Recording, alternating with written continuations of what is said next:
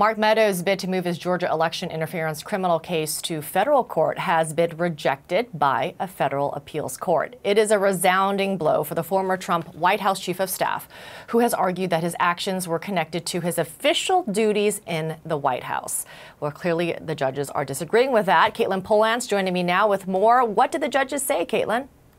Well, Amara, this was not a win in by any means for Mark Meadows or the other people who had some ties to the federal government in this case in Georgia where they are all charged for election interference. Mark Meadows, Donald Trump, many others. Meadows was essentially the tip of the spear. He was the chief of staff to Donald Trump in the White House, and he had gone to court first. A few others followed him in this 19 defendant case to argue that this case shouldn't be in state court at all because he was a federal official at the time. And so it should be a case that could be heard by federal judges instead, something that Meadows and others perceived to be potentially more beneficial for them to get it out of the Georgia state court.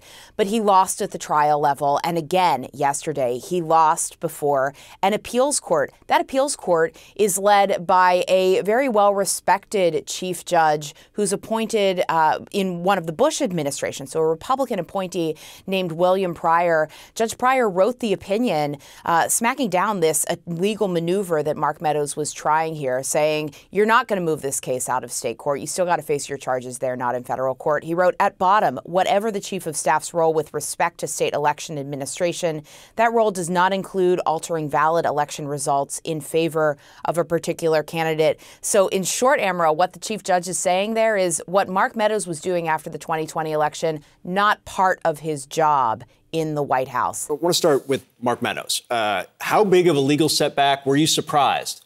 So, very big setback for Mark Meadows. Not surprised. It turns out that trying to interfere with an election is not part of anyone's federal job description. Uh, Mark Meadows is not alone in making this argument. We've now seen about a half dozen or so people, including Donald Trump, in various contexts try to argue that, well, what I was doing before January 6th was part of my job as president, as in Mark Meadows' case, chief of staff, as in Jeffrey Clark's case, part of the Justice Department. And they have all lost every one of these rulings across the board in state courts, here in federal courts. And it's really important to note about this Meadows decision. This is a three judge panel of the famously conservative 11th Circuit, unanimous 3 0 ruling. And the judge who wrote it, we just quoted Judge Pryor, is a longtime staunch conservative. He's actually was on Donald Trump's shortlist for Supreme Court. Donald Trump mentioned him by name as a potential Supreme Court justice.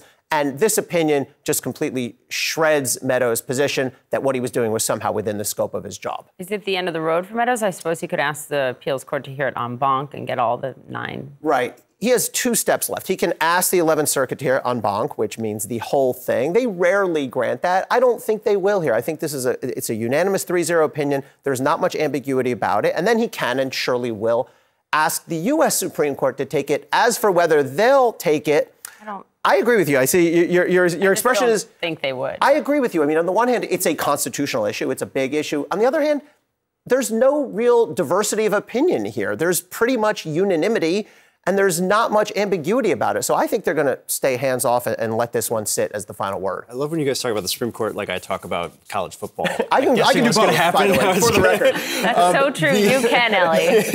um, Ambidextrous. Can I, I want to play something from Rudy Giuliani, and then I'll explain why. Listen. Never, never, never did any of those jurors see a single piece of evidence that many Americans have seen about how these women acted that would have been totally contrary to the to, to their unrebutted, uncorroborated uh, testimony. It's, it's a sh- sham of a trial.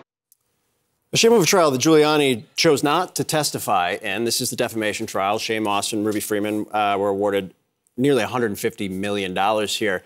They have moved to sue him to basically get him to stop telling lies, which he's continued to do in the wake of this. Is this something that could, actually has legs? So, first of all, I think we have to call this out every time. What a disgrace by, by Rudy Giuliani. Basically, everything he just said is a lie. What he said about Shaye Moss and Ruby Freeman is a lie. And what he even said about the trial is a lie. He had plenty of opportunity to put on his own defense. He chose not to do that. So, when he says I was prevented from putting on evidence, non existent evidence, he was not prevented. Now, Ms. Moss and Ms. Freeman have sued Rudy Giuliani again. They can keep suing him every time he defames them if they want. But explain why they're suing him. So they're It's suing him beyond because money. right? And this is where I think we're going to run into a little bit of a legal problem. They're asking the judge to prohibit Rudy Giuliani from speaking about them. I totally get that. I understand why they want that. The problem is our Constitution, the First Amendment, is very, very resistant to impose what we call prior restraints, meaning you can say something and then be punished for it. There can be consequences. You can be sued if it's defamatory. If it's criminal, you can be indicted. But what our courts are very, very hesitant to do is prevent somebody, whether it's a private individual, the media, from saying something in advance. That's what we call a prior restraint. It's a bedrock principle of our system that we are against. We, all of us, our Constitution, our First Amendment, do not go in for prior restraints except in the most extraordinary circumstances. So I don't think they're going to be able to proactively shut Rudy up, but he can always have consequences after the fact.